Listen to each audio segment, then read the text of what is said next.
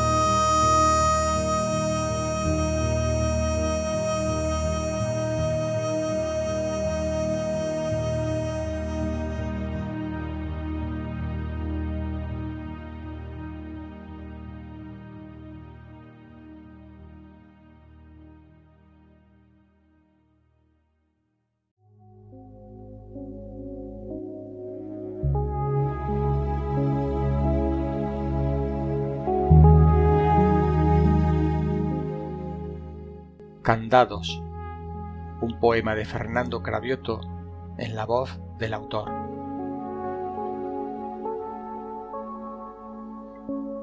Abandonar los candados y las llaves, dejar las puertas abiertas a la vida, abrir las manos con las palmas hacia arriba, matar al miedo abandonándolo en la calle.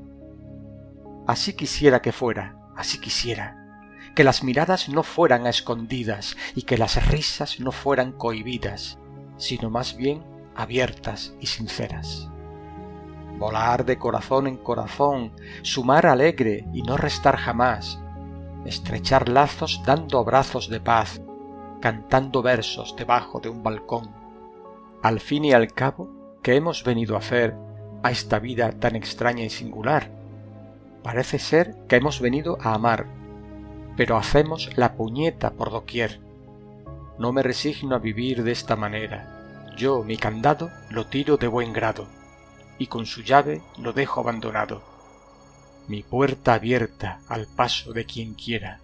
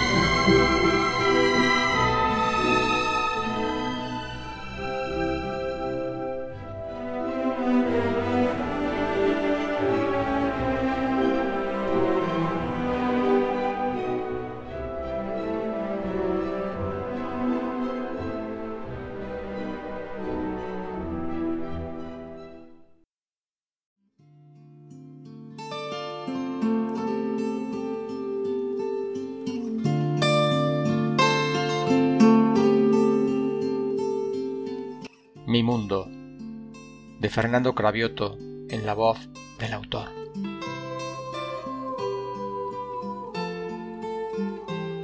Y cada cual vive en su mundo. Lo malo es cuando tu mundo choca con el mío, o el mío con el tuyo, que viene a ser lo mismo. Total, lo peor viene a ser el choque. Ese estrépito con sabor a caos que pone patas arriba mi vida y hace que pierda la calma. Y entonces me enfado y quiero volver a mi mundo, al de antes de romperse todo. Quiero esconderme de todo, de la gente, de ti, de los ruidos incesantes que golpean mis sienes, porque tú vives en tu mundo y yo en el mío. Pues bien, pero ¿por qué chocar si hay espacio para ambos mundos en nuestro universo?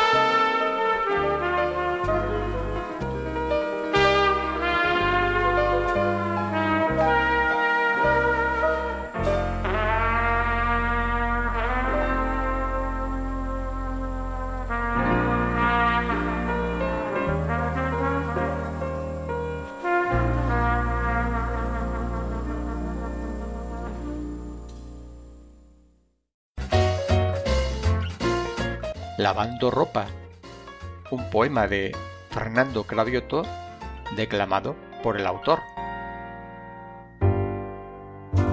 Resulta que Luz, mi gata, cuando pongo la colada, se afana como una loca con sus patitas y cola moviéndose cual majara.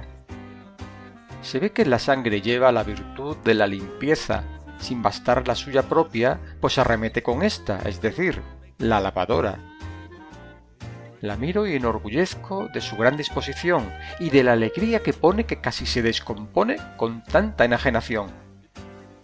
Me encanta que colabore en las tareas de casa, aunque si te fijas bien, ella en realidad no lava. Esto sí que tiene guasa.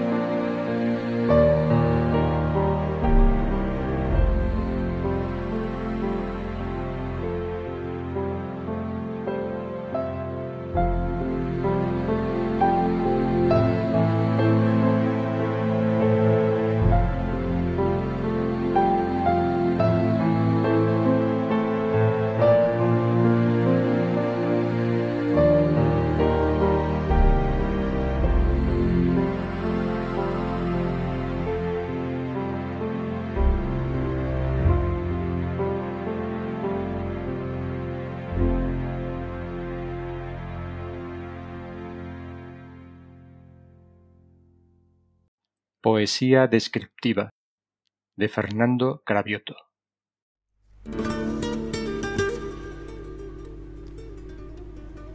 Las palmeras. Muros blancos de cal que al sol expuestos lucen con sombrero de teja castaño, sus ojos de cristal mirando al cielo sinfonía de vida y tierra en sus colores. Los árboles, silenciosos testigos del momento, circundan a las palmeras, majestuosas, en el centro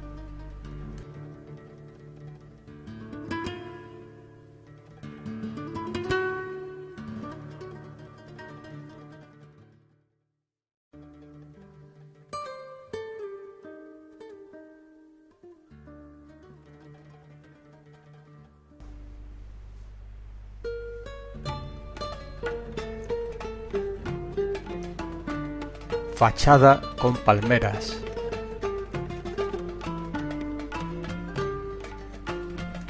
Cubren de añil con sombra altiva la fachada de sal mojada.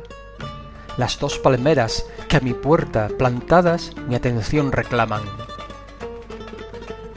Blanco intenso de azul mezclado que se eleva ante mi mirada, se va paseando calle abajo mojado de verde y de mostaza.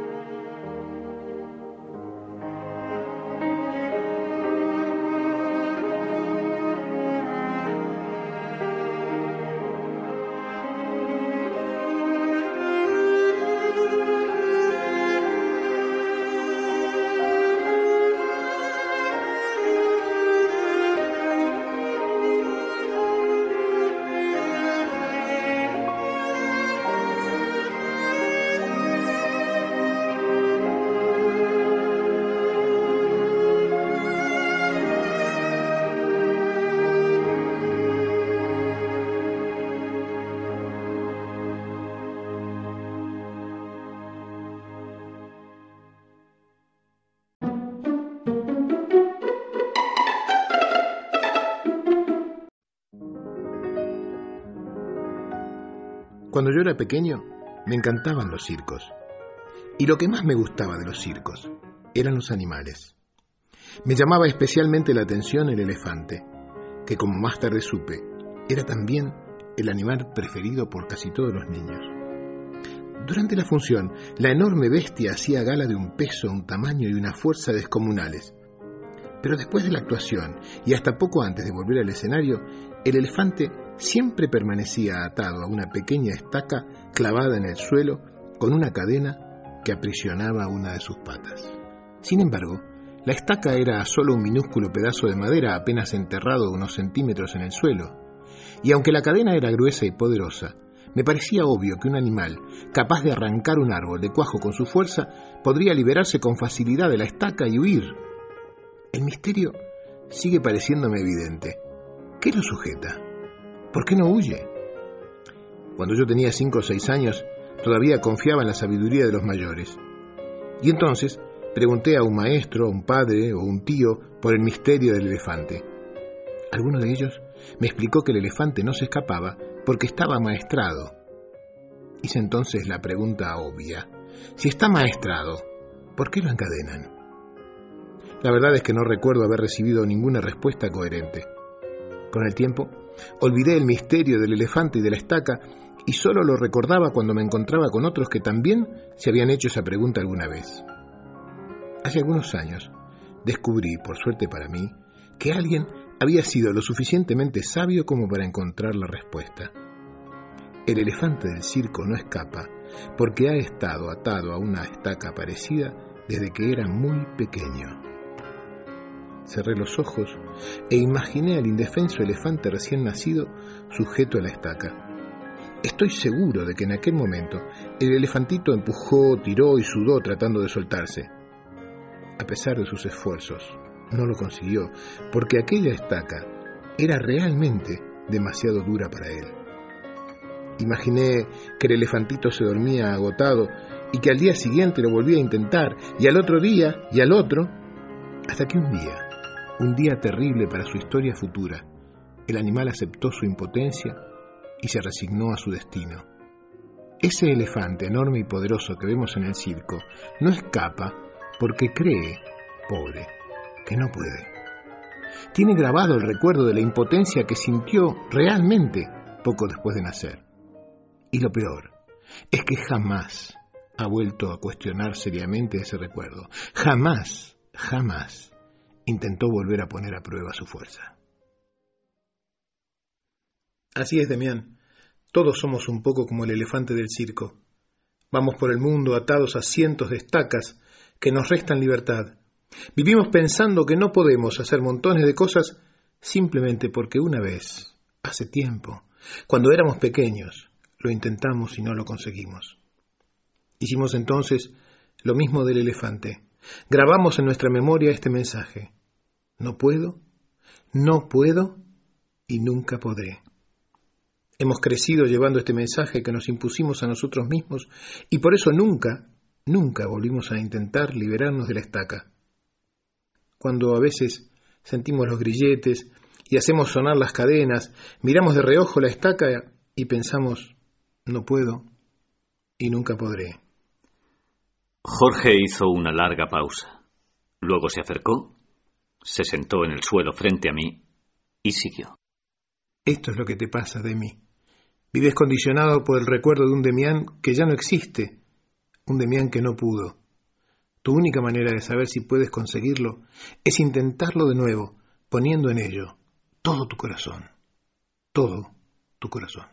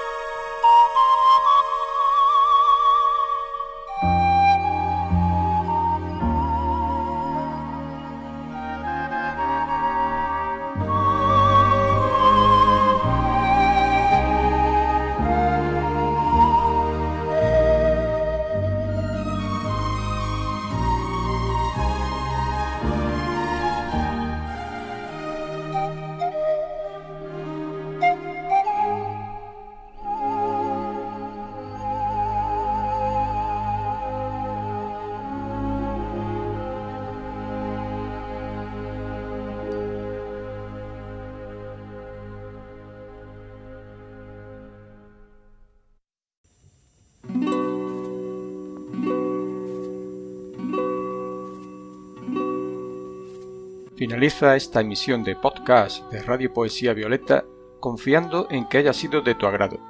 Recuerda que puedes contactar con nosotros para cualquier sugerencia a través de nuestra página web fernandocravioto.gimdo.com o escribiendo en tu buscador Poesía Violeta. Fernando Cravioto, este que te habla, se despide hasta tu próxima escucha.